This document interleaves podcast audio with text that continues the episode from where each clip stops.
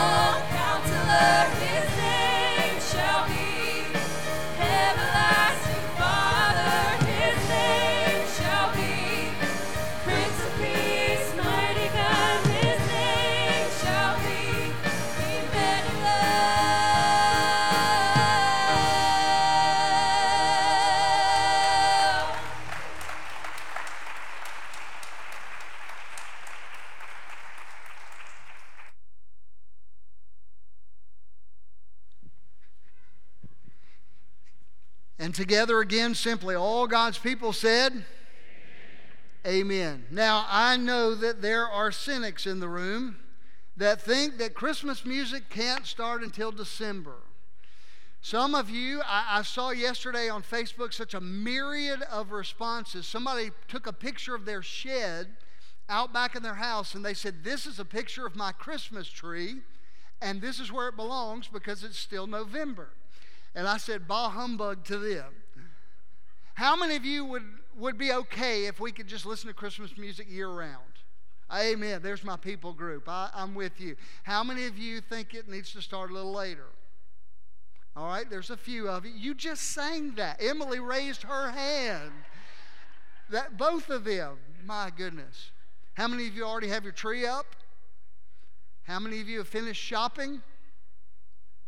Yeah, me too, because I didn't start. I don't shop. No. Traditions are interesting in families and households. Our tradition was different this year. We've already had a Christmas celebration because uh, Haley and Lane, our, our middle daughter, came home, uh, and her son, uh, our son in law, excuse me, her and our son in law, Lane, I'll get it right in a minute our daughter Haley and her husband Lane came in. They've got to work Christmas, so we already had a Christmas celebration just this past weekend. Unique, different, tra- uh, you know, tradition. Traditions change as families change. You ha- add uh, babies or you add jobs, and all of a sudden we can't necessarily go to all of the houses at all of the times that we normally would. Traditions change, but that's okay. Today I want to talk a little bit about traditions. If you have a, a copy of God's Word with you, I invite your attention to Mark chapter 7. We're going to continue in the book of Mark. And as we look today, as you're turning to Mark chapter 7, we're going to start in verse 1 and work about as far as we can through this from 1 to 23. Uh, we're probably going to bog down around 13 or 14, but we'll, we'll just move forward. If you're new to our church, if you're new to Hardy Street, we are walking verse by verse through the book of Mark. And Mark has been teaching us what it looks like to walk with Jesus, what it looks like to actually have a real relationship with God through Jesus Christ. And so I, I hope that this encourages and inspires and challenges you. Now, let me say something right off the bat. Rarely do I start off a sermon with a disclaimer. But today I've got to sort of give some opening remarks. Today's one of those days when that's necessary. Right off the bat, I need to tell you something about this message. Today's scripture text and this message is for those of you who are serious about following the Lord Jesus Christ. T- today's text is about those who are earnestly and honestly open, not just to tradition, not just to how we've always done things, but to the Word of God being the standard that gives you the guidelines for every decision that you make in your life. I, I, want you to see this is for those people that worship God. It's for those that study the Bible. It's for those that memorize Scripture. It's for those that, that go to a Bible fellowship group. This is for serious folks. Christ has some things to say to all of us who desire to honor Him today. But here's the disclaimer Jesus has to say some things to us today. They come in the, the, the form of a warning and even some rebuke. I, need to be upfront with you on this. This text is one where Jesus sort of sticks his nose into our religious business a little bit. He, he will challenge some thoughts. He's going to shake our beehive, if you will. He may rattle your cage a little bit this morning from his word. and, and I may offend some people this morning. And if I do, then I've done my job because this text is somewhat offensive. It's not my desire, it's not my aim, and it's not my goal. I didn't come and say, hey, today I'm going to really stir things up. No, I'm just preaching the next text. And as we walk through the text, some of the things that I say today may sting. And the reason I know that is because this text has stung me deeply this week as I've studied it. My prayer is that you would think more deeply about your relationship with the Lord and that you would look hopefully beyond traditions and you would elevate God's word above every other authority in your life. Let me just say this if I get to temper my disclaimer a bit. As your pastor, I love you and I want the best for you. And if I ever stand in this pulpit and tell you what you want to hear, not just uh, uh not what you need to hear, then I'm not doing my job. And my job is not to get into all of the fray, but to preach the word. And God's word is sufficient for us even today. Now, some of you are curious and going, wow, where's this going? Well, now I've got your attention. I want us to look at these words of Jesus in Mark chapter 7. And in this passage, we're reminded that it is easy and even possible for us to live lives that have a form of godliness, but don't have the power of God. In fact, uh, let me take you to one other verse. You don't have to turn there, but 2 Timothy 3. We're going to put that hopefully on the screen. But the, the words of the Apostle Paul to Timothy, he said, But mark this there will be terrible times in the last days. People will be lovers of themselves, lovers of money, boastful, proud, abusive, disobedient to their parents, ungrateful, unholy, without love, unforgiving, slanderous without self control, brutal, not lovers of the good, treacherous, rash, conceited, lovers of pleasure rather than lovers of God. And I gave the emphasis here. Read verse 5 with me. Having a form of godliness, but denying its power. Have nothing to do with such people. He- says that there is a real possibility that you and I can live religious lives that have nothing to do with a relationship with the Lord. That they are filled with forms of religion, with traditions of religion.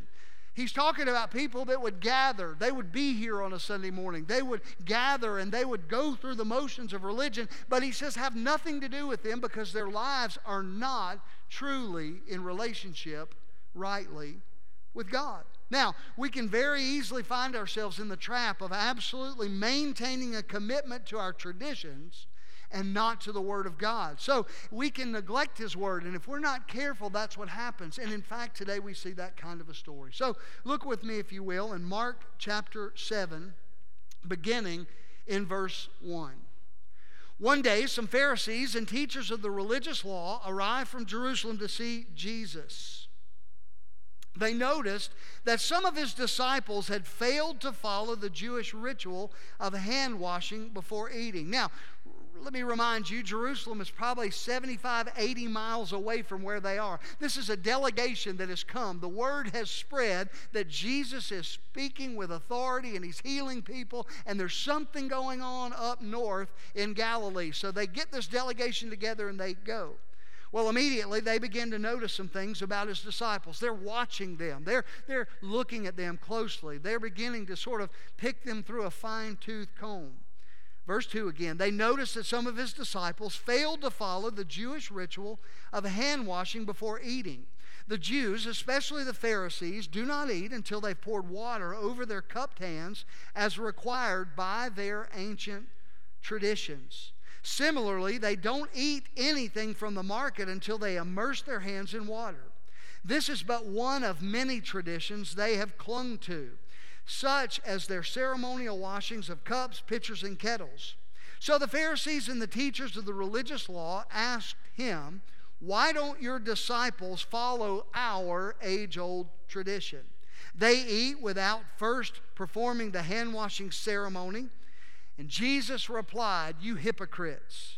Isaiah was right when he prophesied about you, for he wrote, These people honor me with their lips, but their hearts are far from me.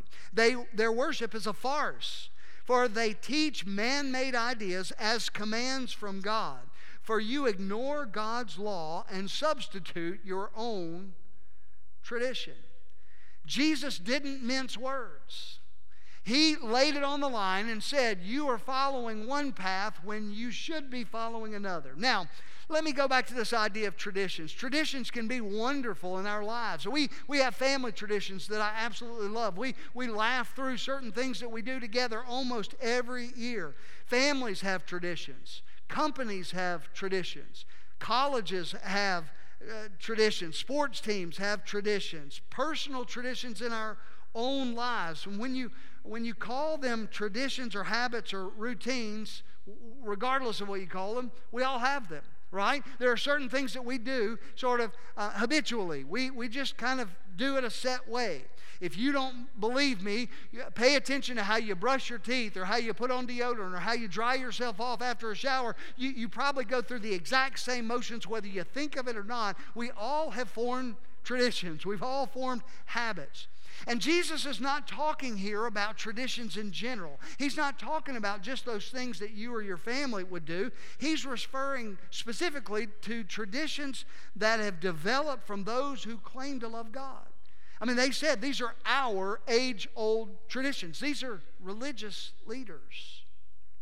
The Pharisees and Jesus are about to come, I mean, just absolutely headlong into conflict over religious traditions and how they've become more important than the Word of God. Let me start with some definitions. So, the word tradition, just write it down there in your listening guide. Tradition, what is it? It's the transmission of customs or beliefs from one generation to another. I mean, Jesus, how can that be a bad thing? Well, he didn't talk just about traditions. Again, he's going to talk about some religious tradition we'll get to in a moment, but it's just transmitting customs and beliefs from one generation to another. That's a good thing. I, I would like to think that my kids will think like me and believe like me, and they will act like me in, in most areas. There are other things that I don't necessarily want them to act like me in, and I pray that they would act much more like their mother. But in the middle of that, and she prays that too, I think. That there are things that we do in our lives, though, that we want to pass along. But let me take it a step further. Let's talk for a moment about religious tradition. Put that on the screen. Religious trans, uh, tradition is the transmission of religious customs or beliefs from generation to generation, believed to have divine authority, though not in the scriptures. Now, this is going to be important. We're going to break this definition down into two parts we're going to break this down as you all have religious tradition. You're here today. Maybe you've never been here before, and so this is a brand new one. Hopefully, you'll be here next week. Some of you have been sitting in the same pew where you are for years, if not even decades. We have religious traditions. You say, It is my tradition to be in church on Sunday morning. That's where I'm going to be. it is my religious tradition, and that's a healthy, good thing. But as we look at the words of Jesus and what he said, he's going to address things differently.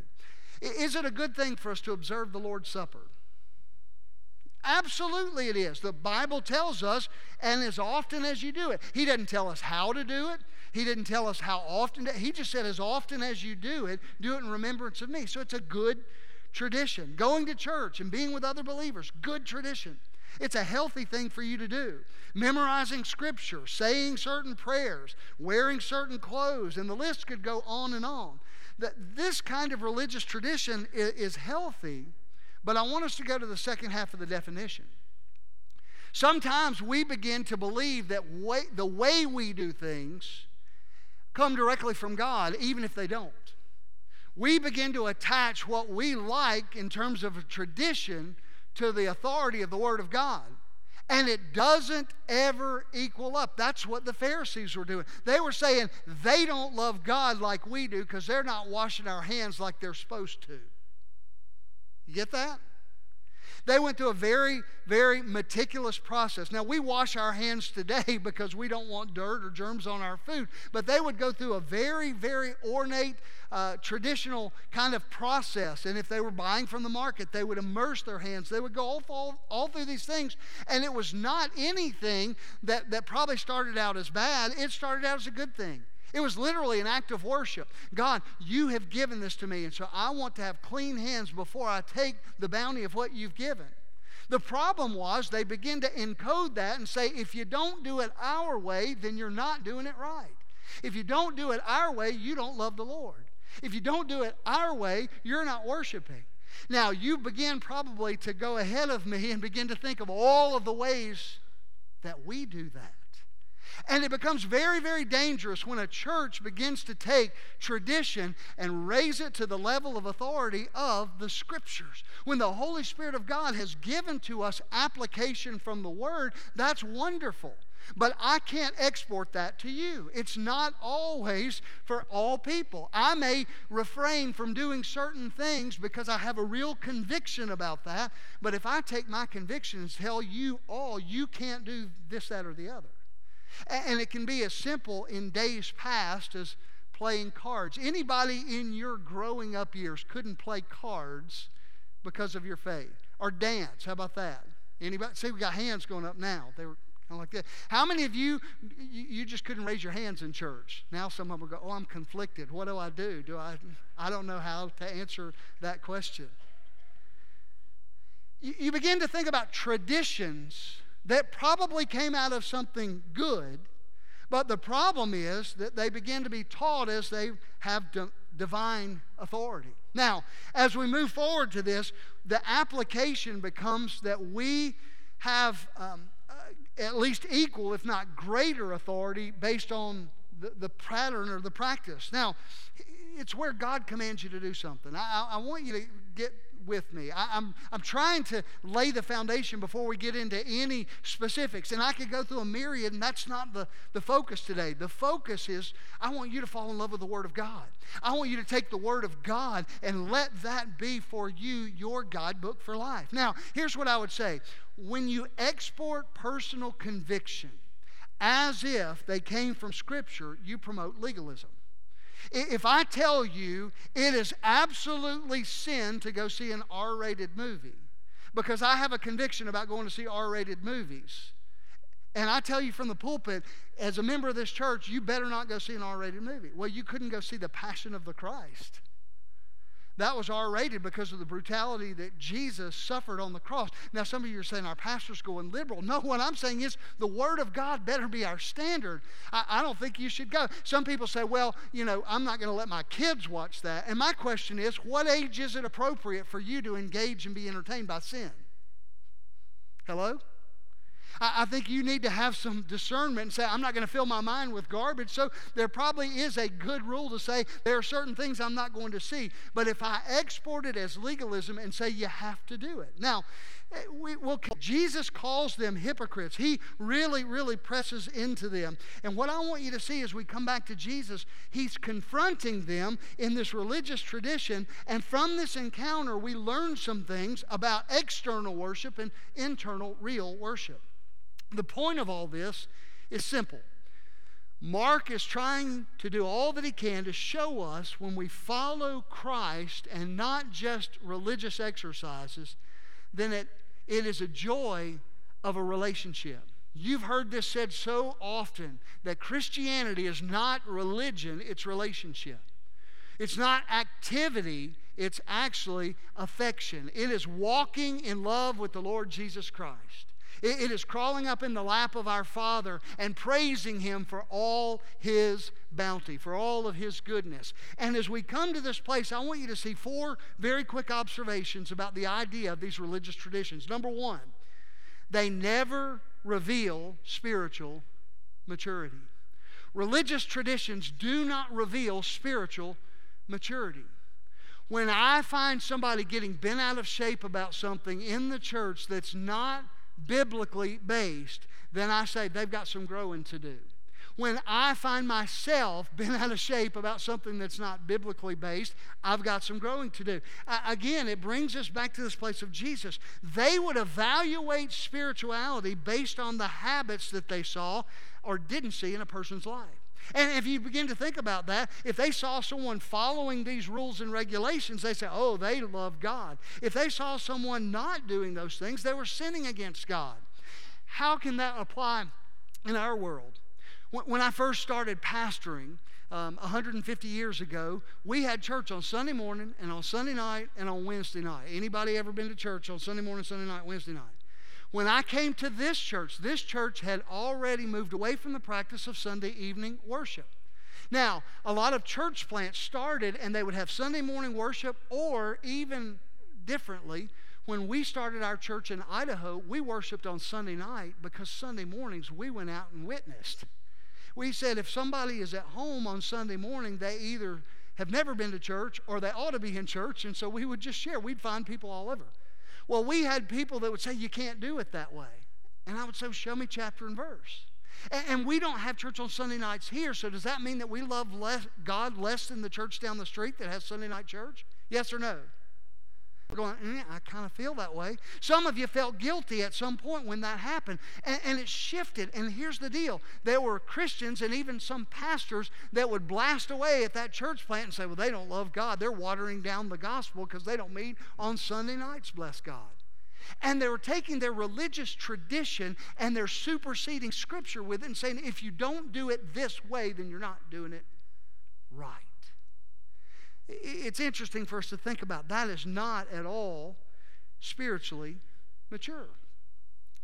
Again, to help us understand this, Mark simply takes it to one of many of their traditions. You have to wash your hands a specific way, and if you do that, you're doing right. But it's interesting that it starts with these Pharisees and it says that they noticed.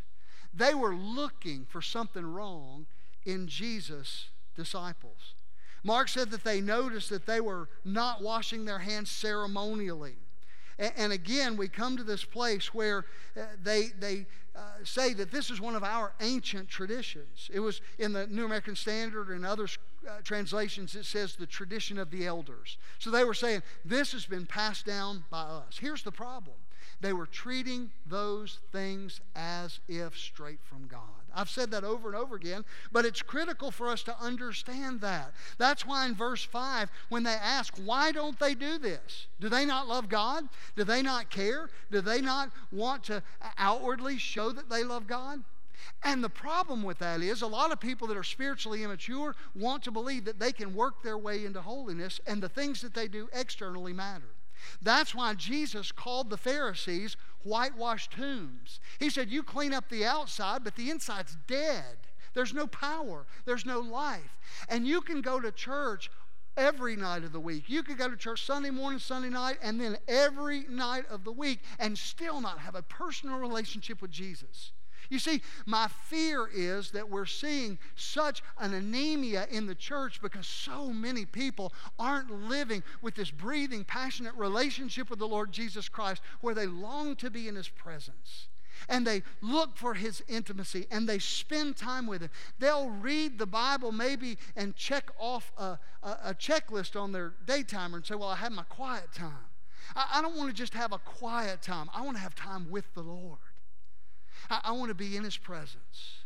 I want to experience His power. And that's why Paul was saying, even 2,000 years ago, you can have a form of godliness and deny the power of that relationship. And he said we should have nothing to do with those kinds of people. And the point Mark is making is very simple. Your religious traditions, until you start to, there's nothing wrong with them until you start to evaluate other people by them. That makes sense? You, you may like something. We're, we're going to tie this together in just a moment. I think you'll, you'll begin to hear it. Number two, I want you to see this religious traditions can lead to hypocrisy. They can lead to hypocrisy. Well, I, I can go on Sunday morning, Sunday night, Wednesday night, and I'm not just picking on that, I'm using it as an example. I can do those things and live like the devil the rest of the week and not be any more spiritual than somebody that lives in a country where they face persecution, and this morning they gathered under a banyan tree somewhere, or they gathered in a clandestine place and whispered hymns to one another. I've met those believers. I've met believers that, that have been shot at in the middle of a worship experience. I've met believers who have been beaten and put in prison for their faith. Years ago, we had a, a, a mission team from a church that I was affiliated with, and for the live stream, I won't go any farther than that. And they were in a country in South Asia and we got word that they had all been uh, mobbed in the middle of a Bible study. They were about to have baptism with 12 new believers, and they were mobbed and they were taken to jail, and the believers from that nation were beaten mercilessly. And it was hours before we heard from our team, and we got the word later that they were okay, that they'd been taken by some believers in law enforcement to their own safety. But you say, well, I, am religious because I like to go to church on Sunday morning, Sunday night, Wednesday night. Is it, is it more spiritual to go on a different night? No. I think the principle is this the Bible tells us that we better not forsake the assembling together of ourselves.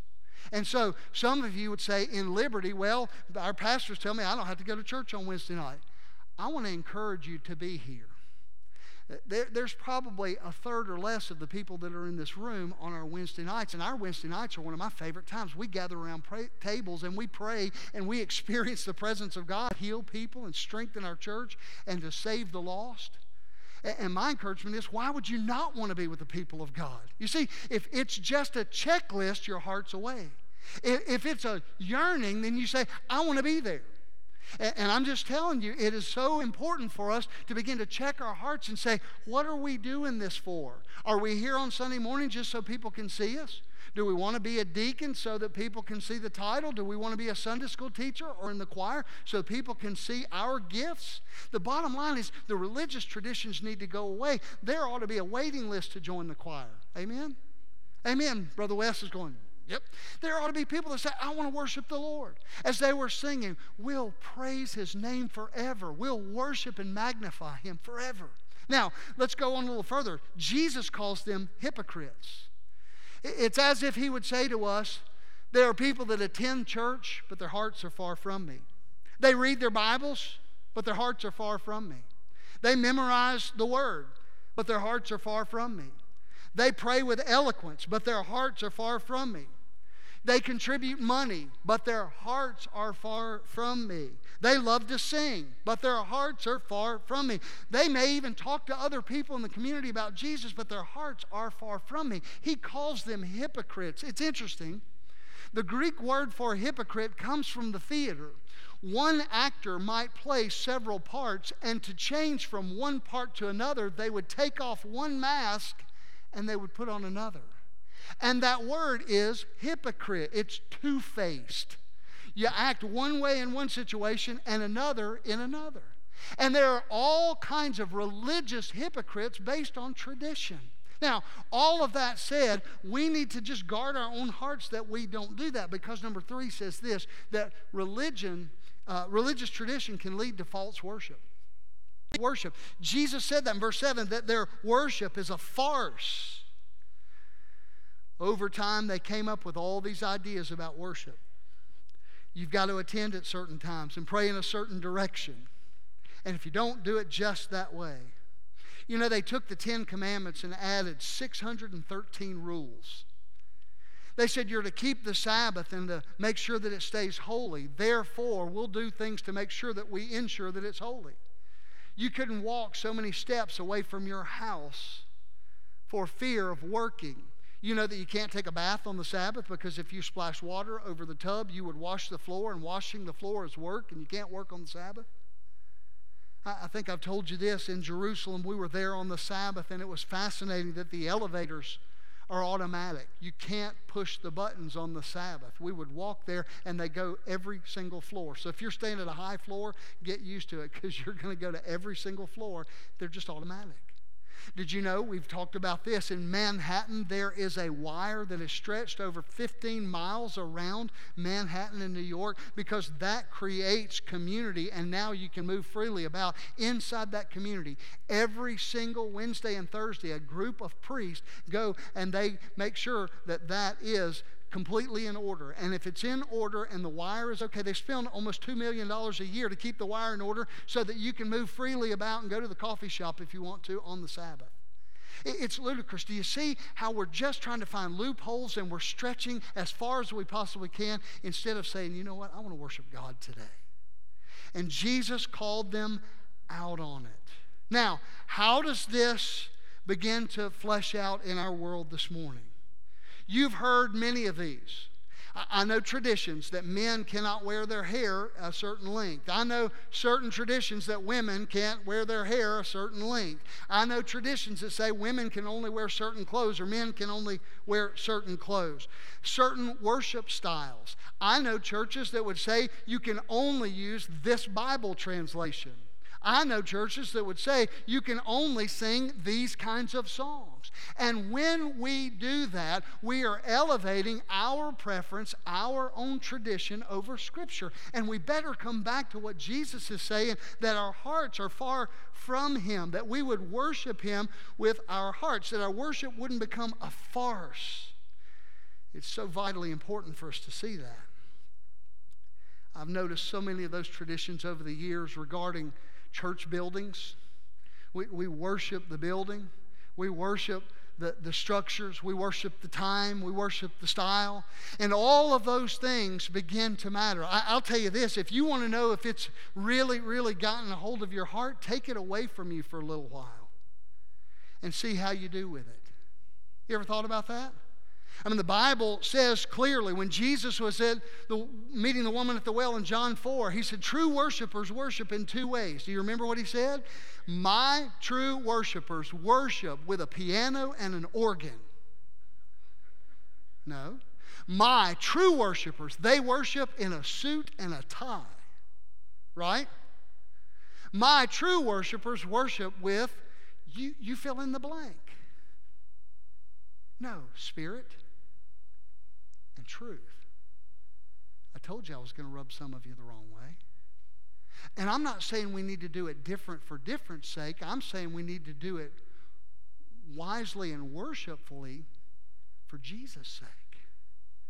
That we would say it's not about the songs that I like or don't like. It's not about the, the order of service that I like or don't like. It's not about even the building or the time of worship. And parents, you better begin to teach your children to worship the Lord all the time.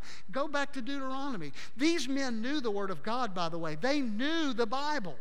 At this point, the New Testament had not been written. They knew the Hebrew Bible, the Old Testament, but they knew clearly that God had told Moses to teach your children these commands all the time.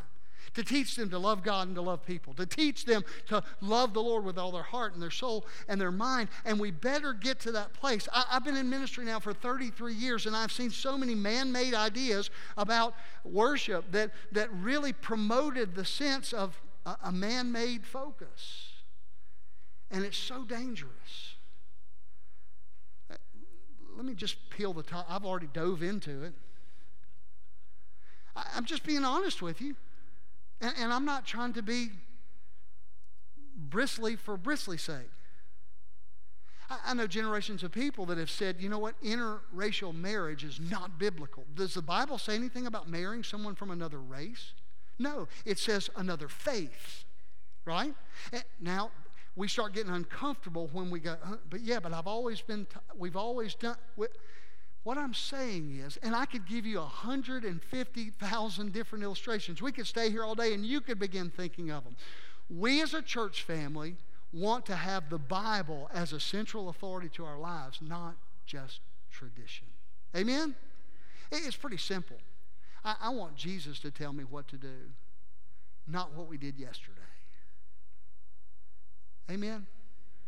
I want Jesus to tell me what to do, not just what I think we should do tomorrow. Now I'm going to get an amen from the other crowd. Amen? Somebody said, That's right. I don't want just, yeah, I don't either. I'm not the head of this church.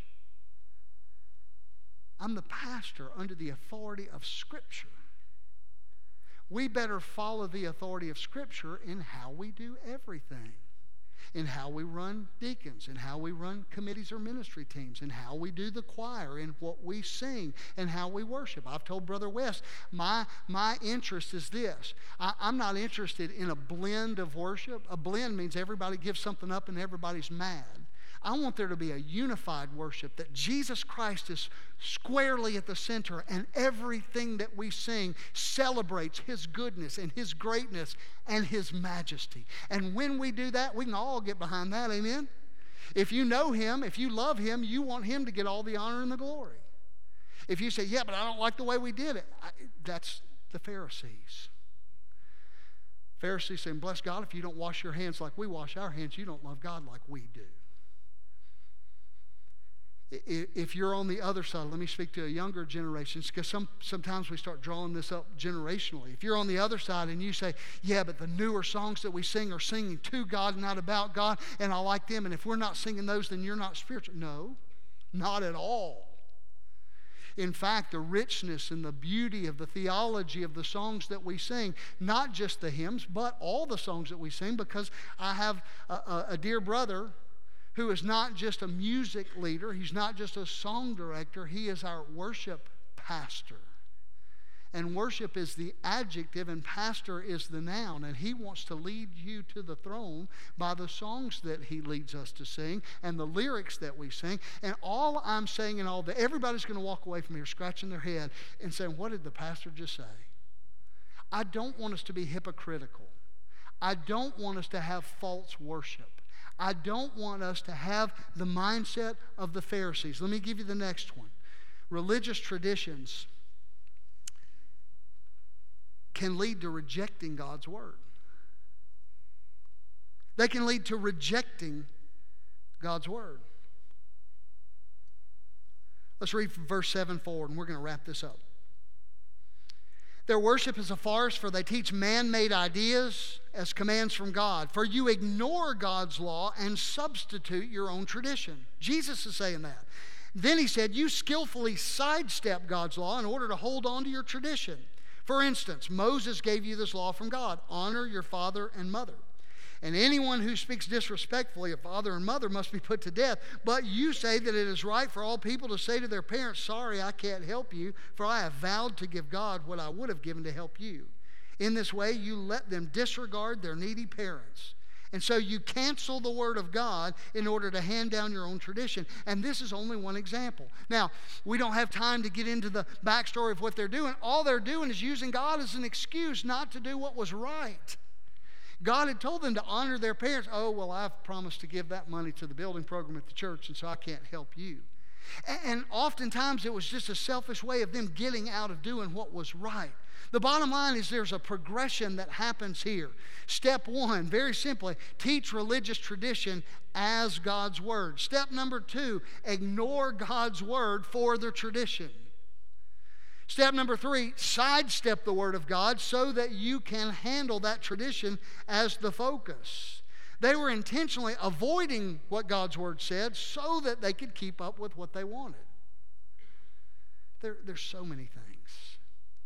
Ultimately, they cancel the Word of God for their tradition. Verse 13, you cancel the Word in order to hand down your tradition. And Jesus said, This is just one thing. Folks, what I'm trying to say is this. There are days in the past 33 years of pastoring that I've gotten emails or letters.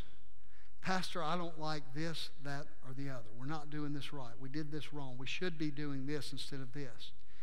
And my question is where in the Word of God do we back that up?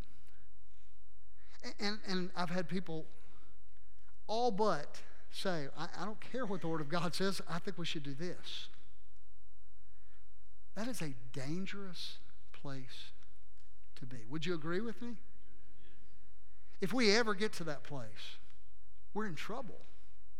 You're in trouble. Your family is in trouble. If you develop that mindset, your family is in trouble. If you ever get to the place where you say, I don't care what the Bible says, I believe, I think, I want, whatever you fill in the blank with, you've slipped off a slope. The Bible is given. As God says about Himself in His Word, I've given you everything that you need for life and for godliness. Oh, that we would walk in freedom. It's not the freedom to do whatever we want, it's now the capacity to do what He would want us to do. Let me say that again. Because sometimes we, we say, well, I don't want to be legalistic, but you better not run to license either. Okay, I'm not talking about license where you can just do whatever you want because you're already forgiven. It's not a get out of hell free card. See, those are the people that do things religiously and do not know God. Freedom, real freedom, not license, freedom. It's not now the ability to do whatever you want, it's the capacity to do whatever He wants you to do. In my sinful state, I cannot please God. The Bible says, without faith, it is impossible please God. I, I could have picked a million other examples and illustrations, and we could walk through a myriad of things. My encouragement is this that you would go home today, that, that a message like this would lead you to the place of saying, Father, I'm sorry. It would lead you to repent and say, Lord, I've made this about me, not you. If we as a church say we've always done it that way, we need to ask the question, why?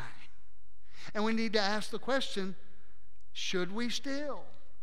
And there will be some things we say, this is a flag we will plant because it's based on the Word of God, and we will not waver from it. You see, part of the issue in our nation is that we've pulled up a lot of those flags and a lot of those stakes, and we've pulled up a lot of those markers, and we've lost our mooring and we're drifting at sea.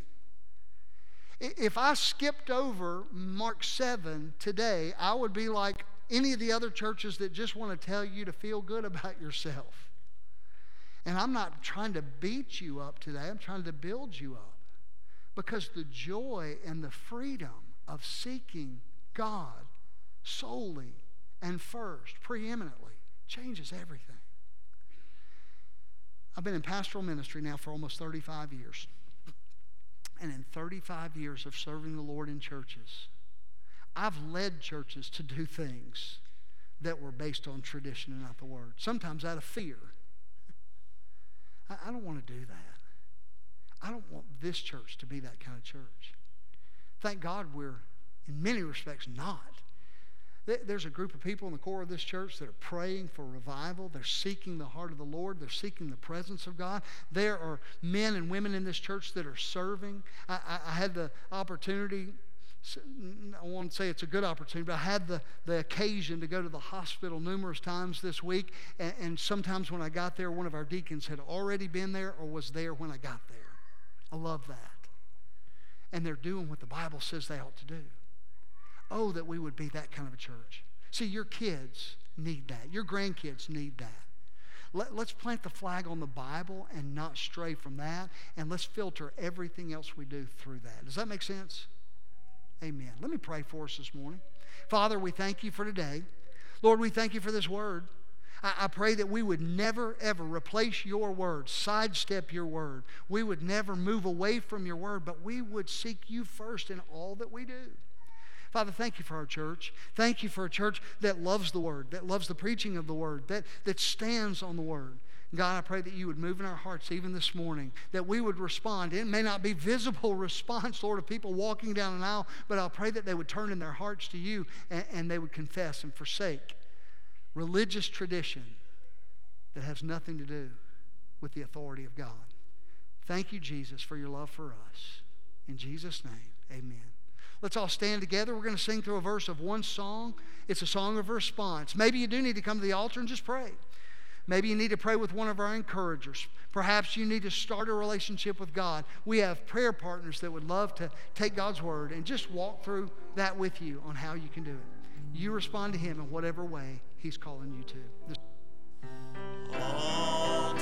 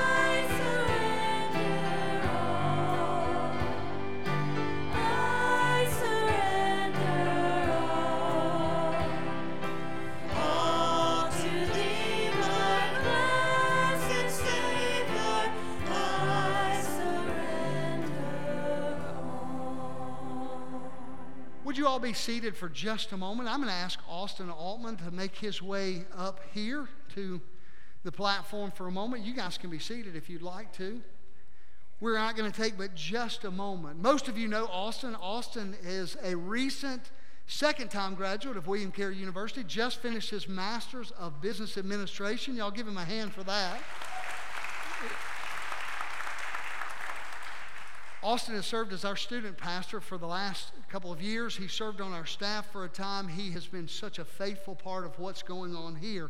We have watched him grow up before our very eyes. He and his wife Hannah uh, got married uh, two years ago, almost two years ago. We're coming up on that. They're having a baby soon. We celebrate that. We've watched him grow as a minister, we've watched them grow as a family.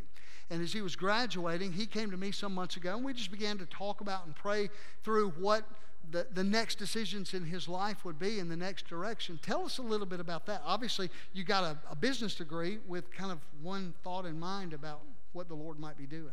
Yeah, so um, we knew that this would be a big year in our lives. Um, Hannah graduated, Hannah graduating um, with her undergrad, and then me starting my undergrad, uh, my uh, graduate program, um, and finishing that up at the end of October, and then finding out that we were having a baby. Um, so we knew that there were, um, you know, big decisions coming up and big things happening. Um, and so part of that, um, what we were uh, going to do is that using my MBA, I was going to continue um, serving um, bivocationally, and uh, I actually had a job lined up with my dad's company to to work there full time and continue uh, using that as an avenue of serving uh, bivocationally. Um, and as we begin to uh, you know seek the Lord for confirmation, um, you know that that's kind of where we were going um, in that direction. Okay. God began to stir in your heart really a deeper love for the church and a sense of that not being the path that He wanted for you. So talk to us. Yeah, that. so as we got closer to time, I was supposed to start with my dad's company at the end of October. Um, and so as we got close to time, toward the end of September, um, around mid September, um, I had a conversation with my dad about the job, and Hannah was there um, because I came over to visit. Um, and just after that conversation, uh, we just felt the Lord saying that something wasn't right. This wasn't the direction we were supposed to be going. And that's when we really um, had to begin seeking Him and praying um, a lot together about what does this mean and what does this look like and where might the Lord be leading us. So, kind of give us the, the next step. We, we know, obviously, people seeing us interview and talk know that there's something going on there. But God is doing something great in their lives. And I don't ever want us to look at a transition of any sort as, I mean, it's bittersweet because there is a sense of change. But at the same time, we want to celebrate what God's doing in their lives. So, Austin, share with us what's going on. Yeah, so um, after uh, Hannah and I had lots of conversations about that, um, we uh, had a long uh, phone conversation um, one day. And at the end of that conversation, we both agreed that the Lord was uh, leading me to pursue a role serving in full time student ministry. Um, and that was uh, a goal and a dream He had given me when I first surrendered to ministry. And so during this process, He was just reminding me of what He had called me to. Um, and so um, I went in view of a call, and uh, the church voted last Sunday in confirming me to uh, bring me on as their full time student pastor starting in December And tell us where. um, at First Baptist in Philadelphia, Mississippi. So they'll be they'll be transitioning from here. Can I just say this? Um, I'll take my pastor hat off for a second. I'll be dad. He has been the student pastor to our daughter and to many of her friends. Obviously, we've watched students come to faith in Jesus Christ under the ministry of this man. We've watched them grow and learn in the Word. We watched them go to camps and conferences and D-nows, and God has blessed our family through Austin and Hannah. We are so thankful for their service. And I'm excited about what God's doing in this next step in their life and providing for them as their family grows into this place. They're house hunting and those kinds of things. Next Sunday, because of the nature of all of our Christmas schedule with things that are going on later, next Sunday we're going to have a reception for them. We want to encourage them, we want to bless their socks off. We, we want to bring gift cards. We want to bring cards. You want to show up. It's just going to be a come and go reception after the service, but it'll be a great time just to see what God's done. And next Sunday, we will lay hands on them and pray over them. I don't ever want us to think of us losing someone, but rather seeing the expansion of the footprint of ministry from this church. I believe that what God will do in and through you and Hannah and your family there will be an extension of the prayers of the people here. Amen? You know, in Antioch, if Paul had been kept back, if they had said, No, Paul, we don't want you to go, you're our best Sunday school teacher, we wouldn't have half the New Testament. God would have done it some other way, but you realize that God released Paul and others to go. And we're releasing them to go. We're sending them in this. We love you, and we look forward to hearing an incredible report about what will happen the days ahead. Hannah, if you wouldn't mind coming and standing with Austin, y'all want to come by and hug their necks this morning and just love on them and encourage them. But next Sunday, we'll have uh, a reception for them, and we want to pray for the church. I, I, Austin and I this morning, we were just talking about it. There's a group of teenagers here that, that are hurting. Pray for them. There's a group of teenagers there that are curious and anxious and excited about a new youth pastor coming in. Pray for both groups. Pray for that high school. Pray for that community. Pray for their home uh, that they'll find just the right place there as a, a haven and a headquarters for ministry. Amen?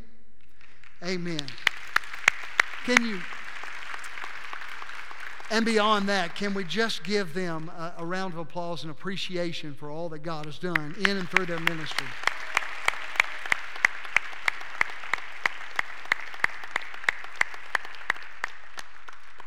Let's pray together. Father, we thank you so much that we stand on a long stream of people being sent, that you sent your Son from heaven to earth. As he returned to heaven, he sent the Holy Spirit. He sent out his apostles. The church sent out missionaries, and today we send out Austin and Hannah. We live with open hands, knowing that you can supply every need that they have. You can supply the needs that we have, and that you are working, that the kingdom of God is bigger than any one church gathering. And God, we pray that they would be an incredible blessing to the people of Philadelphia, Mississippi. We pray for their ministry into the future. Thank you, Lord, for this church. Thank you for what you have done across the, the decades of the life of this church. And thank you for what you're going to do in the days ahead. We ask for your blessing. We ask that we would stay close to you, that you would guide us and guard us, that we might experience your presence and power. In Jesus' name said, Amen. You're dismissed.